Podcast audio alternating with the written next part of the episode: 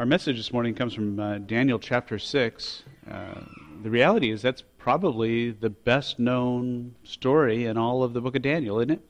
That uh, we understand Daniel in the lion's den. And uh, I don't know about you, but for me, for a while, I figured that was pretty much the only story in Daniel. And uh, then I was able to read it and see all the rest of what God was showing. So we're going to go ahead and read this whole uh, passage first off this morning, and then we'll walk through and consider the message God has for us. Daniel 6, verse 1. It seemed good to Darius to appoint 120 satraps over the kingdom, that they would be in charge of the whole kingdom, and over them three commissioners, of whom Daniel was one, that these satraps might be accountable to them, and that the king might not suffer loss. Then this Daniel began distinguishing himself among the commissioners and satraps, because he possessed an extraordinary spirit, and the king planned to appoint him over the entire kingdom. Then the commissioners and satraps began trying to find a ground of accusation against Daniel in regard to government affairs. But they could find no ground of accusation or evidence of corruption, inasmuch as he was faithful, and no negligence or corruption was to be found in him. Then these men said, We'll not find any ground of accusation against Daniel unless we find it against him with regard to the law of his God. Then these commissioners and satraps came by agreement to the king and spoke to him as follows King Darius, live forever. All the commissioners of the kingdom, the prefects and the satraps and the high officials and the governors have consulted together that the king should establish a statute and enforce an injunction that anyone who makes a petition to any god or man besides you, O king, for thirty days shall be cast into the lion's den. Now, O king, establish the injunction and sign the document so that it may not be changed according to the law of the Medes and the Persians, which may not be revoked. Therefore, King Darius signed the document, that is, the injunction. Now, when Daniel knew that the document was signed, he entered his house. Now, in his roof chamber, he had windows open toward Jerusalem. And he continued kneeling on his knees three times a day, praying and giving thanks before his God as he had been doing previously. Then these men came by agreement and found Daniel making petition and supplication before his God. Then they approached and spoke before the king about the king's injunction. Did you not sign an injunction that any man who makes a petition to any god or man besides you, O king, for thirty days is to be cast into the lion's den? The king replied, The statement is true, according to the law of the Medes and the Persians, which may not be revoked. Then they answered and spoke before the king. Daniel, who is one of the exiles from Judah, pays no attention to you, O king, or to the injunction which you signed, but keeps making his petition three times a day. Then, as soon as the king heard this statement, he was deeply distressed and set his mind on delivering Daniel. And even until sunset, he kept exerting himself to rescue him. Then these men came by agreement to the king and said to the king, Recognize, O king, that this is a law of the Medes and the Persians that no injunction or statute which the king establishes may be changed. Then the king gave orders, and Daniel was brought in and cast into the lion's den. The king spoke and said to Daniel, Your God, whom you constantly serve, will himself deliver you. A stone was brought and laid over the mouth of the den, and the king sealed it with his own signet ring and with the signet rings of his nobles, so that nothing would be changed in regard to Daniel. Then the king went off to his palace and spent the night fasting, and no entertainment was brought before him, and he and his sleep fled from him. Then the king arose at dawn, at the break of day, and went in haste to the lion's den. When he came, had come near the den to Daniel, he cried out with a troubled voice. The king spoke and said to Daniel, Daniel, servant of the living God, has your God, whom you constantly serve, been able to deliver you from the lions? Then Daniel spoke to the king, O king, live forever. My God sent his angel and shut the lion's mouth, and they have not harmed me, inasmuch as I was found innocent before him. And also towards you, O king, I've committed no crime. Then the king was very pleased, and gave orders for Daniel to be taken up out of the den. So Daniel was taken up out of the den, and no injury whatever was found on him, because he had trusted in his God. The king then gave orders and they brought those men who had maliciously accused Daniel, and they cast them, their children, and their wives into the lion's den, and they had not reached the bottom of the den before the lions overpowered them and crushed all their bones. Then Darius the king wrote to all the peoples, nations, and men of every language who were living in all the land May your peace abound. I make a decree that in all the dominion of my kingdom men are to fear and tremble before the God of Daniel. For he is the living God and enduring forever, and his kingdom is one which will not be destroyed, for his dominion will be forever. He delivers and rescues and performs signs and wonders in heaven and on earth who has also delivered Daniel from the power of the lions.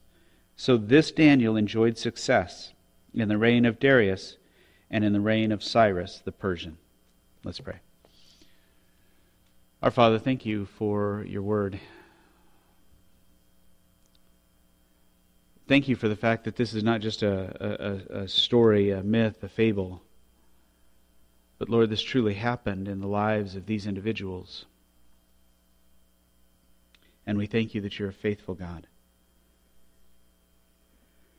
Would you be faithful now and guide our meditation as we think about this passage and as we face the reality that we will also face opposition in this world, much as Daniel did? And God, we pray that your Spirit will enable us to believe and to follow what you show us from this passage, and that you, by the work of your Spirit, will change our lives. Father, we pray also for our children in Sunday school and ask that you would indeed work in their hearts. Help the teachers to teach each child and to remind them of who you are, and may our kids trust in you. We ask this in Jesus' name.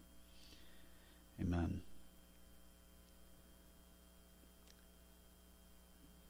As I mentioned, this is just a, a, a, very familiar story. Where where we've we've read through it. It's in virtually every children's uh, Bible story book that you find. We we know what's going on. Uh, one of the things that was neat about uh, the church in Lander one of the men there is an artist, and uh, he has in the sanctuary a painting of, of Daniel and the lion's den. And it's just a beautiful painting, and it's just something that we're familiar with, but we don't always take a lot of time to, to meditate on it, particularly within the context uh, that we see in the whole book of Daniel, which is to build God's kingdom while living in man's. Remember, this is a, a new kingdom for Daniel. We looked last week at the, the change uh, from uh, Babylon over to the Medo Persian Empire, and uh, from uh, Belshazzar to now Darius is the new king, and, and uh, all this is, has changed. And even in the midst of this change, Daniel finds himself facing opposition, right? It appears that the opposition comes from nothing but jealousy and the recognition that the king saw the gifts that Daniel had, saw that Daniel was rising up and was going to be given even more authority, and the people around him were jealous of that, and, and they sought to uh, destroy him, to, to get rid of him, so that they might be able to have the power to themselves. Again, the more things change, the more they stay the same, right? That's kind of uh, what we see today as well. But I think it's important for us as we're looking at this idea of, of trying to build God's kingdom while living in man's that we will have to do that while facing opposition. I want to look at a, a just a, a, brief walk through the Bible as it talks about the opposition that we face as Christians. The first mention of it is actually at the um, right after the fall, and that's in Genesis chapter three and verse fifteen. And God mentions it not in speaking to Adam and Eve, but in speaking to Satan he says to the, the devil, he says, I will put enmity between you and the woman, and between your seed and her seed. He shall bruise you on the head, and you shall bruise him on the heel. And there's this promise that there's going to be this enmity, there's going to be this conflict, there's going to be this opposition in this world. And it's not just between the woman and Satan, but it's between the, the offspring, the followers of Satan, and the followers of the woman. That is, the, the offspring of the woman, that is, believers in, in Jehovah, will be in opposition with those who are not. And there's going to be this conflict. And we see one of the first manifestations of it in the very next chapter, in chapter 4 of Genesis, in verses uh, 3 through 5 and verse 8. Um, so it came about in the course of time that Cain brought an offering to the Lord of the fruit of the ground. Abel, on his part, also brought of the firstlings of the flock and their fat portions. And the Lord had regard for Abel and for his offering. But for Cain and for his offering, he had no regard. So Cain became very angry and his countenance fell. And so I want to recognize what's happening is Cain and Abel both brought offerings to God, and God accepted Abel's but not Cain's. And so what happened to Cain? He became very angry. and if you remember in uh, uh, Matthew 5, Jesus tells us that if we have anger in our heart toward our brother, or hatred in our heart toward our brother, we've already murdered him. that we find that uh, there was this murderous intent inside him. So even now, at the very beginning, because Cain did not bring an offering with faith, and we read that in Hebrews that that's why his was not uh, accepted. He didn't have faith, but Abel did, and there became this conflict. There was opposition. And the result of it we see in verse 8. Cain told Abel his brother, and it came about when they were in the field that Cain rose up against Abel his brother and killed him. And here's a first manifestation of that opposition that Abel found himself facing opposition for what? What had he done wrong? He had believed God, and his worship was found acceptable to God.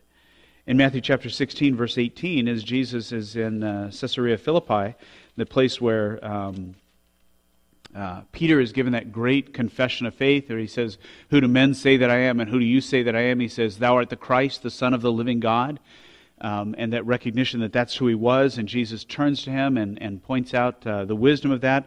And he says in verse 18, I also say to you that you are Peter. Upon this rock I will build my church, and the gates of Hades will not overpower it. Even as Jesus is talking about building his church, this, this first promise that he is going to build his church, you see, the context is one in which we've got conflict.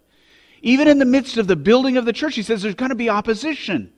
It's not going to just be smooth sailing and be easy, but people are going to oppose us as Christians seeking to build the church of Jesus Christ. And Jesus himself gives us an example of, of living in the midst of, of such opposition in 1 Peter chapter 2, verse 21.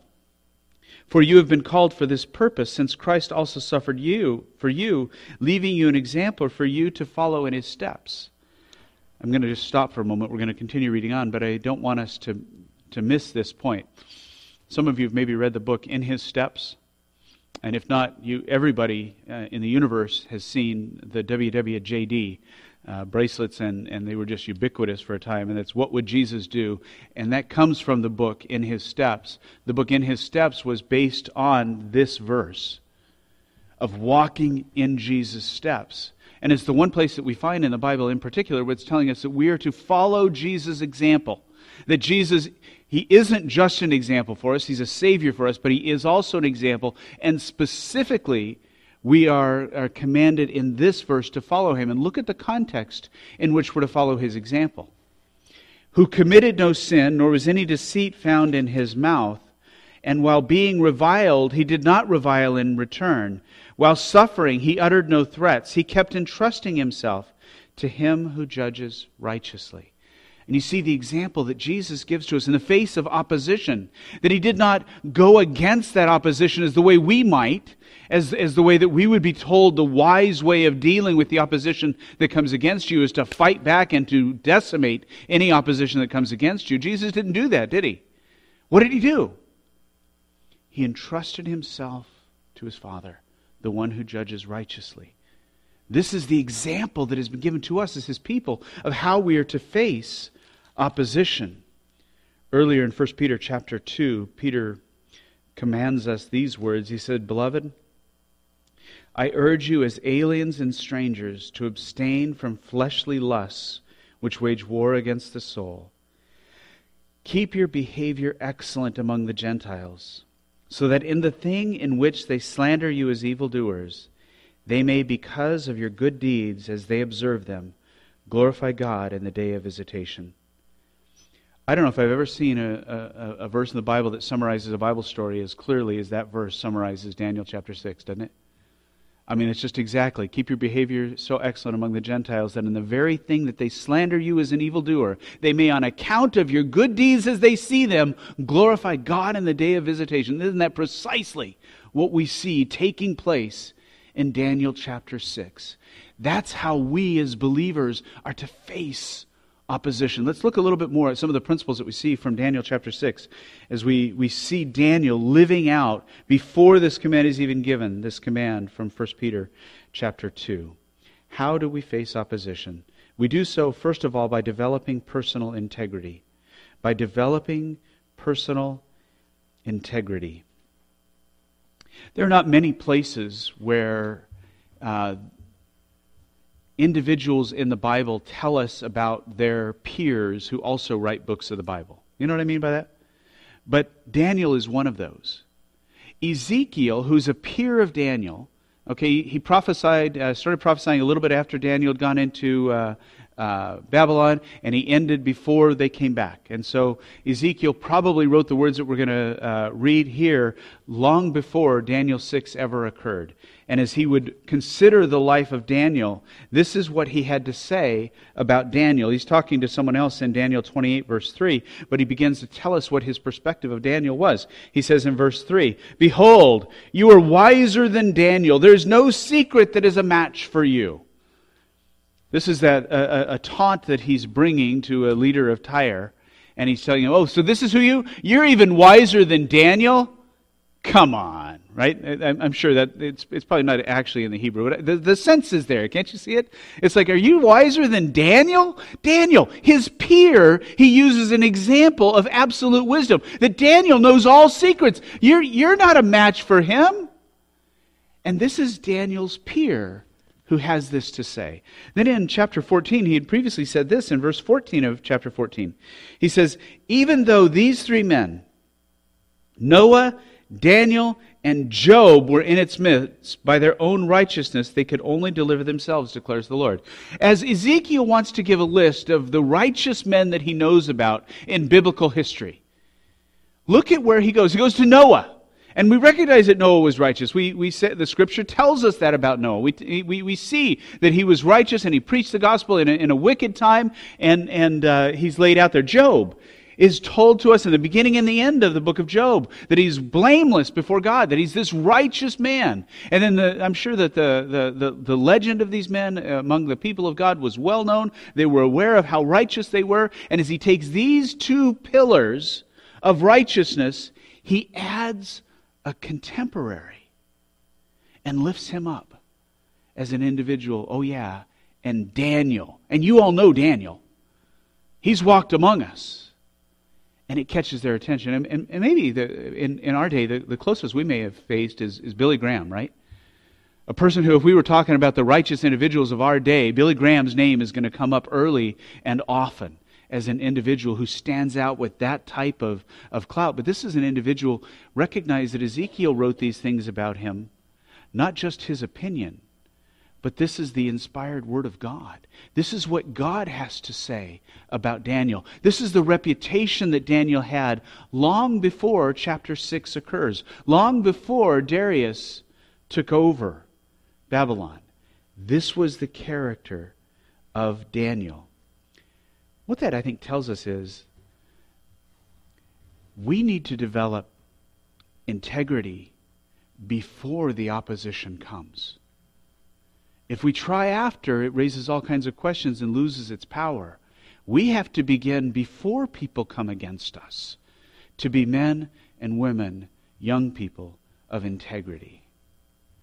Well, let's under, seek, seek to understand integrity for just a moment. You know, what, what is integrity?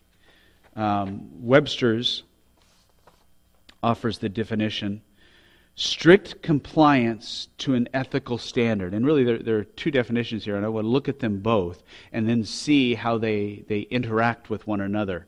And they're really the same idea. A strict compliance to an ethical standard. That's the first way that we think about um, integrity, right? An individual who they have a moral standard and they stand by that and, and they don't sway from that moral ethical standard. And that's the, the first way that we look at it. Well, this is important. We look at it from the, the second element, which is the state of being whole or sound. And at first glance, we may say, well, that's like two totally different things, isn't it? But it's not at all. We might talk about the integrity of a building, right? That it's able to stand. It's, it's, it's, it's a whole, it's a unified uh, oneness, an ethical stance that complies to a standard makes us a, an ethical whole. It gives us ethical soundness. And it's that idea, both of those, that I want us to think about when we think about the integrity to develop in ourselves. R.C. Sproul, in his book, The Holiness of God, and, and I, w- I want to be honest, first time I ever thought of the idea of integrity was listening to a series of sermons on the holiness of God by Sproul and listening to him deal with Isaiah chapter 6. And in Isaiah chapter 6, we see Isaiah uh, sees the Lord lifted up and in the temple, and his response is, Woe is me, for I am undone. For I am a man of unclean lips, and I live among a people of unclean lips. This is Isaiah's response to seeing the Lord exalted, is he, he's just undone. And Sproul takes some time to, to eh, eh, eh, meditate on, on the meaning of undone. And he says, to be undone means to come apart at the seams, to be unraveled. What Isaiah was expressing is what modern psychologists describe as the experience of personal disintegration. To disintegrate means exactly what the word suggests disintegrate. To integrate something is to put pieces together into a unified whole. When schools are integrated, children from two different races are placed together to form one student body. The word integrity comes from this root, suggesting a person whose life is whole or wholesome. You see the, the idea, and this, he's, he's able to take these two ideas that Webster presents and bring them together, that they become this one definition that all of these ideas are combined in the same concept of what integrity is it is to live as a unified whole. One of our struggles in our life is we, we're very segmented in our lives, right? We wrestle with being a unified whole. We wrestle with, first off, consistency. Our inconsistency breaks up that unified whole. It breaks up our integrity. The fact that we have different hats that we wear and we actually almost become different people as we put on each of the hats destroys our personal integrity. And here we're invited to have this unified whole that is to be a part of our lives that, that links us all together. Think of these biblical descriptions that I think help us to understand what this unified whole is to be. And the first comes from the Sermon on the Mount, and a matter of fact, even in the Beatitudes. In Matthew chapter 5 and verse 8, Jesus says, Blessed are the pure in heart, for they shall see God. I think purity and integrity are, are very closely related. What is pure gold? It's gold that has nothing in it but gold, right? It's not an alloy in any way. Everything that is not gold has been removed from it. Pure water is just that pure hydrogen and oxygen. And every time I say that with chemists around, I'm like, right? Okay, good, good, good, good. You'd think it would be simple, however. But, but, so we get vitamin water, right? Vitamin water, by definition, is not pure water, right? Because we've added something to it. It's no longer pure. And Jesus is saying, Blessed are the pure in heart, those hearts that are singular. Get it? You see? Those hearts that have integrity. They will see God. What is that point of integrity in the pure heart? Well, it's shown by that which brings about that blessing. What, what is the blessing? What does the pure in heart want more than anything else but to see God? The pure in heart is the heart that wills one thing, and that is God Himself. That God no longer is the greatest of my desires, He is my only desire. He's no longer the most important thing in my life. He's the only thing in my life. That's the pure in heart. That is the beginning of integrity. Psalm 73 25. Whom have I in heaven but thee, and besides thee I desire nothing on earth. I know it's slightly different. I memorized it in an earlier version of the New American Standard, sorry. Whom have I in heaven but thee? And besides thee, I desire nothing on earth. That integrity of heart is such that my desires in heaven are matched by my desires on earth. It isn't that, oh, I love for God in heaven, but on earth, I want my family, or I want my job, or I want my success, or I want my money. No, no, no, no, no. It's all the same. I want God in heaven. He's all that I want in heaven, and He's also all that I want here. He's everything. And that integrity of heart becomes the way in which we're able to, to manifest the entire integrity of our lives. The same heart is seen in Psalm chapter 17 and verse 15, where the psalmist writes of his greatest desire As for me, I shall behold your face in righteousness. I will be satisfied with your likeness when I awake. What gives the psalmist satisfaction? It's God. He has that integrity of heart, that integrity of desires, which is essentially the same thing that the apostle Paul says in Philippians 1:21, for to me to live is Christ and to die is gain. The idea of to die is more of the same, just even more of Christ. Want to read a little bit even from a, a, a secular writer. Um, Ayn Rand wrote this just to, to finalize this, this concept of what integrity means. She writes, And what, incidentally, do you think integrity is? The ability not to pick a watch out of your neighbor's pocket? No, it's not as easy as that. Integrity is the ability to stand by an idea. The ability to stand by an idea.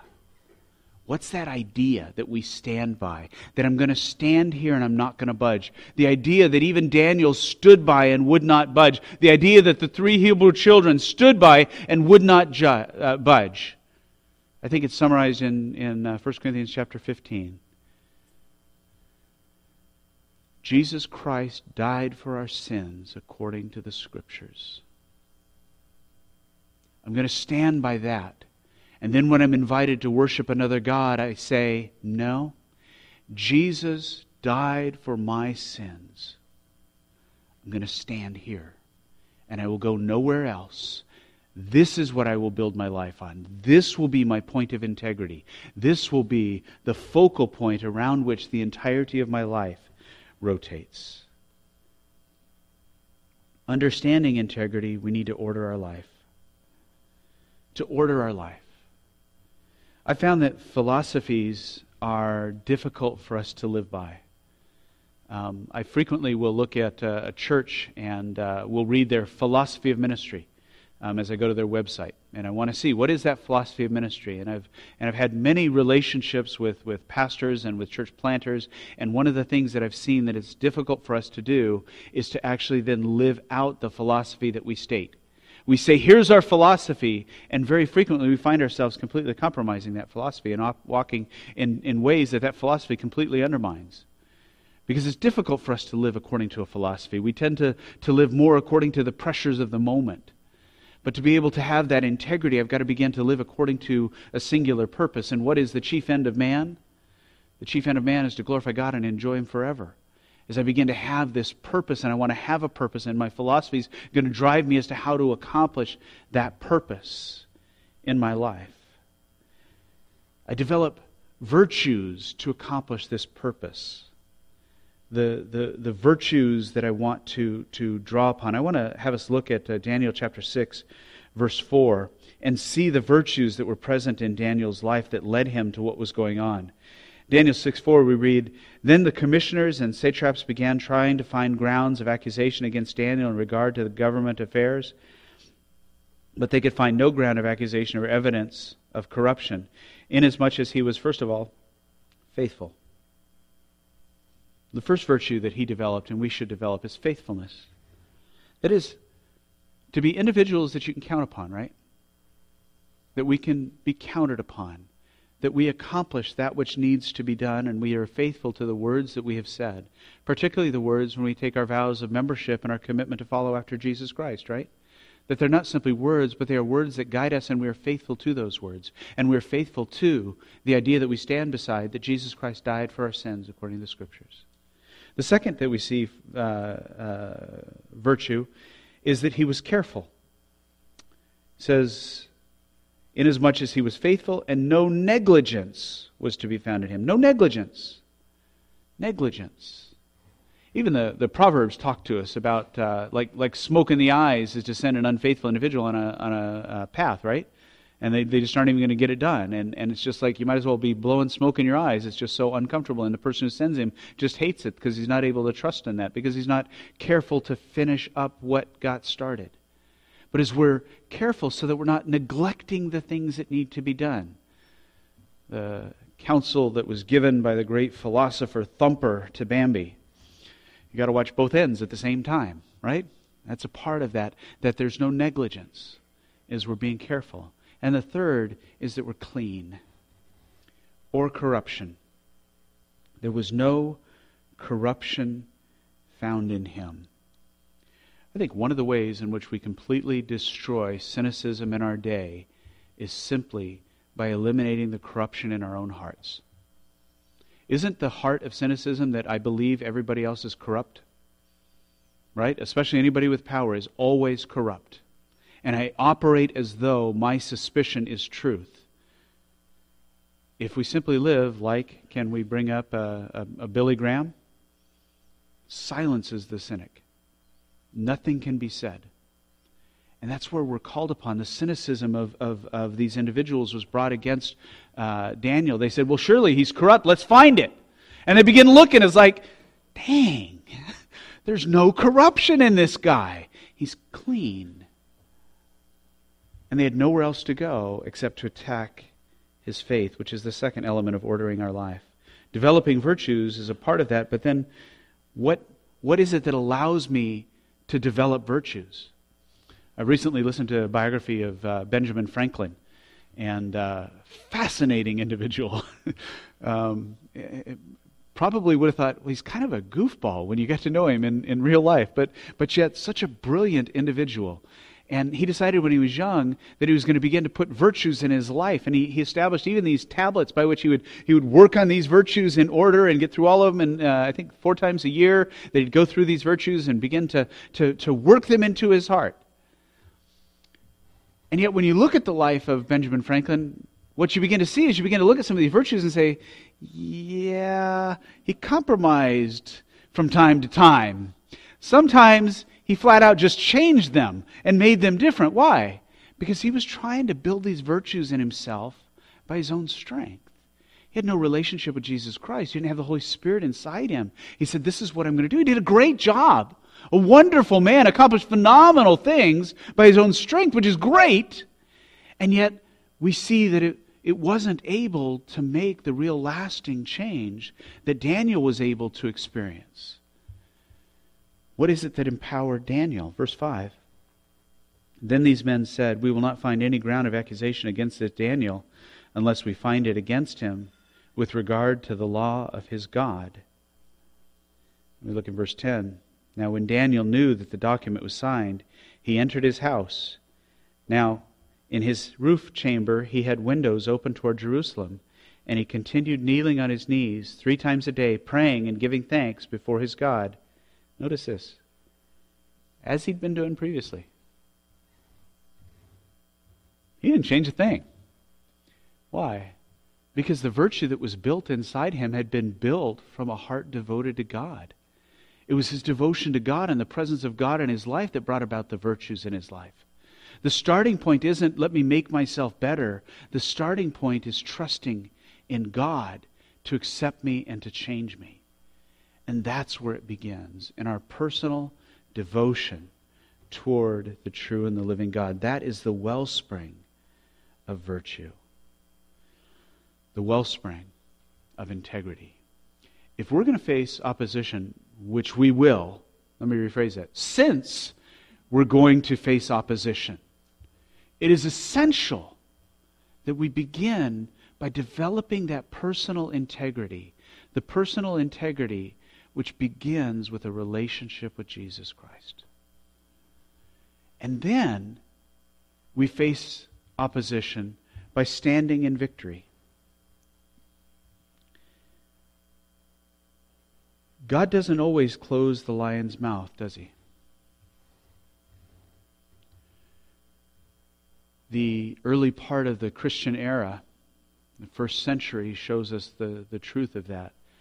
As believers, one of the ways in which they were executed was by putting them in a coliseum, and crowds would gather to watch wild beasts tear them up and eat them for the pleasure of those who would watch. That's opposition. God doesn't always close the lion's mouth, but God always, always provides victory. Do you know the name Polycarp? Polycarp was a disciple of uh, the Apostle John. John, that disciple who wrote about the love of God like no one else, ministered to Polycarp. Polycarp became a, a, a pastor, a shepherd, and was eventually arrested for his faith and was brought into the Colosseum And the emperor said to him, he should deny Christ or he's going to bring in the wild beasts. To which Polycarp says, All right, bring him in. In essence, saying, Well, lions got to eat, right? And he's like, Not going to change anything. No big deal. He says, uh, Deny, deny Christ or I'm going to burn you at the stake. And then he gets a little bolder and he looks at the, the emperor and he says, There's a fire that burns for eternity. I'm not afraid of the fires that are going to be extinguished in a short time. In saying to him, You need to repent because of your ungodliness. In the midst of his life being threatened, that's the stance that he takes. And then in the end, he gives that great, great statement that we'll, we'll see up here. He says, 86 years have I served him, and he has never done me wrong. How can I blaspheme my King and my Savior. Amen. 86 years he'd walked with him. He wasn't afraid of the lion, he wasn't afraid of the fire. He said, I've served him this long. I'm going to keep on serving him. There's nothing you can do to take away from me the victory. The victory is yours, you who are trusting in Jesus Christ. It is certain stand in that victory. The victory is this God will deliver you. Let's look at verse 16. Then the king gave orders, and Daniel was brought in and cast into the lion's den. The king spoke and said to Daniel, Your God, whom you constantly serve, will himself deliver you. Can you imagine that? From the voice of your executioner. He's about to throw him into lions. I don't know. I, I guess when we were in Africa, we went on a, a, safari, and our first night out, we got to see uh, lions, and there was a, a, a, large lion on the on the side of the road, and it was uh, about as far away from me as Brittany is, and we were there, and um, I decided, well, I'm going to take a picture, and so I took the camera and I turned, only I didn't quite have it focused as I'm looking through the lens, and, the, and all of a sudden the lion wasn't there. I'll tell you what, like, you take the pictures, Robin. I'm just going to watch that and be sure it stays over there. and and and and so he's about to throw Daniel into these lions, and what does he say to him? This this pagan king, this king who who was not yet a believer, but I think became one, says to Daniel, "Your God will deliver you." maybe with some tentative faith. Reminds me a little bit of the, the father who looked at Jesus and said, I believe. Help my unbelief. And that's the beginning of what we begin to see here. What a great declaration that, that he makes. And then in verse 20, when he had come near to the, the den to Daniel, he cried out with a troubled voice. The king spoke and said to Daniel, maybe with a little less confidence, Daniel, servant of the living God, has your God, whom you constantly serve, been able to deliver you from the lions? The answer is yes, right? God did deliver him. I had a friend uh, was involved in his uh, wedding, and um, he had been a, a, a drug addict, um, a heroin addict, had gone to uh, jail, had served some time, had uh, cleaned up his life, was, was doing well, uh, had a good job. He was uh, had recently been married, was being a good father to her kids, and, and things were going well. And he was a roofer, and he fell and he injured his back, and he was put on some painkillers. And uh, the prescription ran out, and he still felt the pain, and he went back to the heroin, and eventually uh, uh, took his life from an overdose and he, he spent it was about a week in the hospital and i was in with him and his wife and prayed with him regularly. Um, and then he was gone. And i remember thinking at that time god still wins.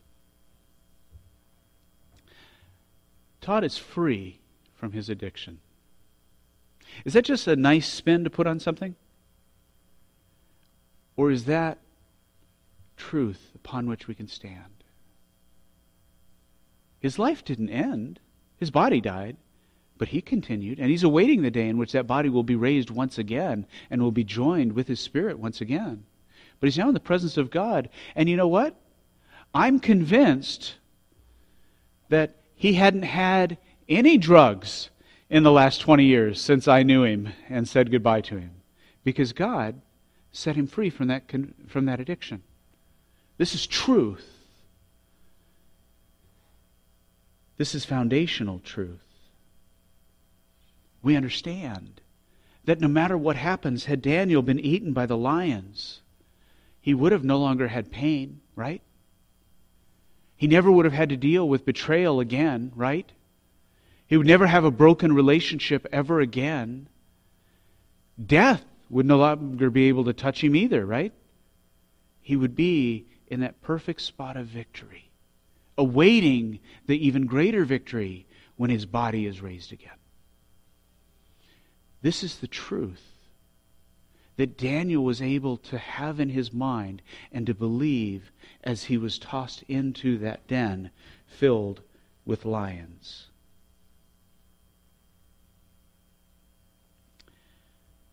The second victory is that God will justify you.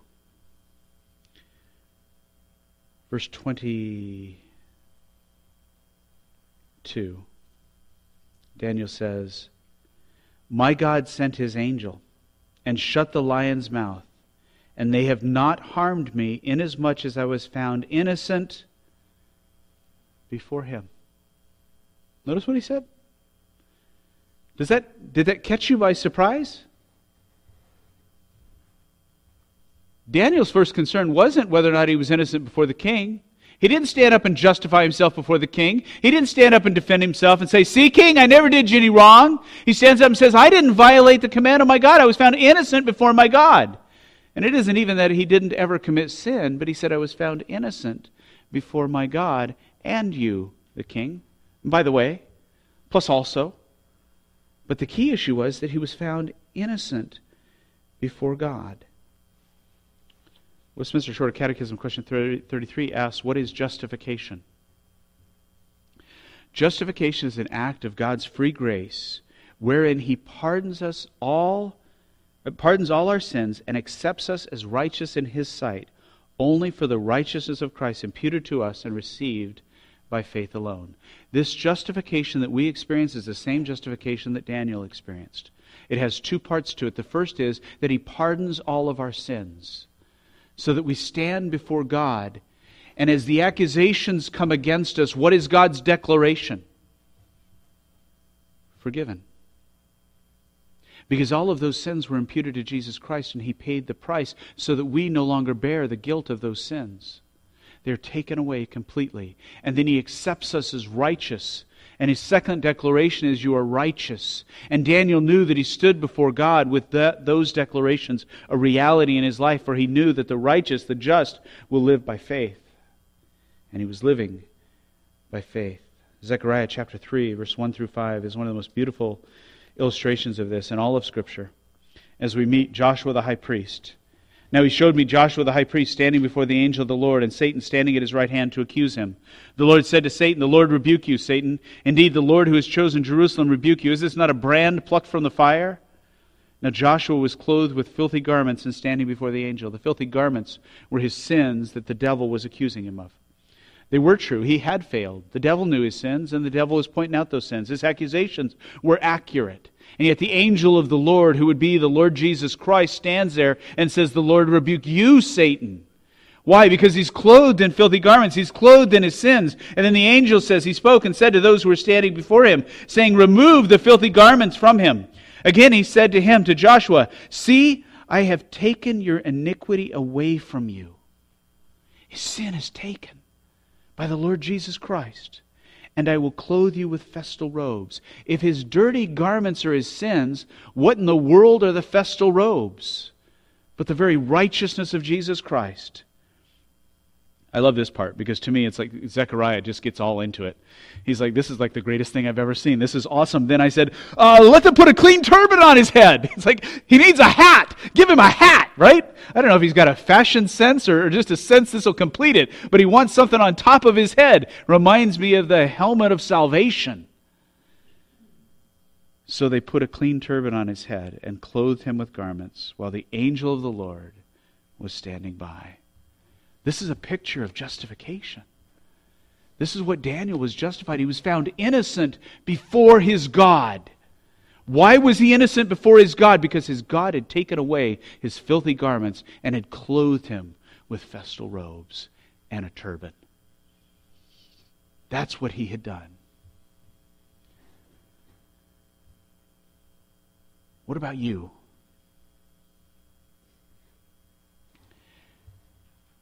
Have your filthy garments been taken away yet? You know them. You know the sin you've committed. You know the sin in your heart. Has He taken those filthy robes? Have you been clothed with the righteous deeds of Jesus?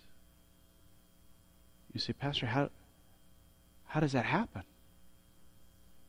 The answer is by turning to Jesus and asking Him very simply, Will you forgive me because of what you did on the cross?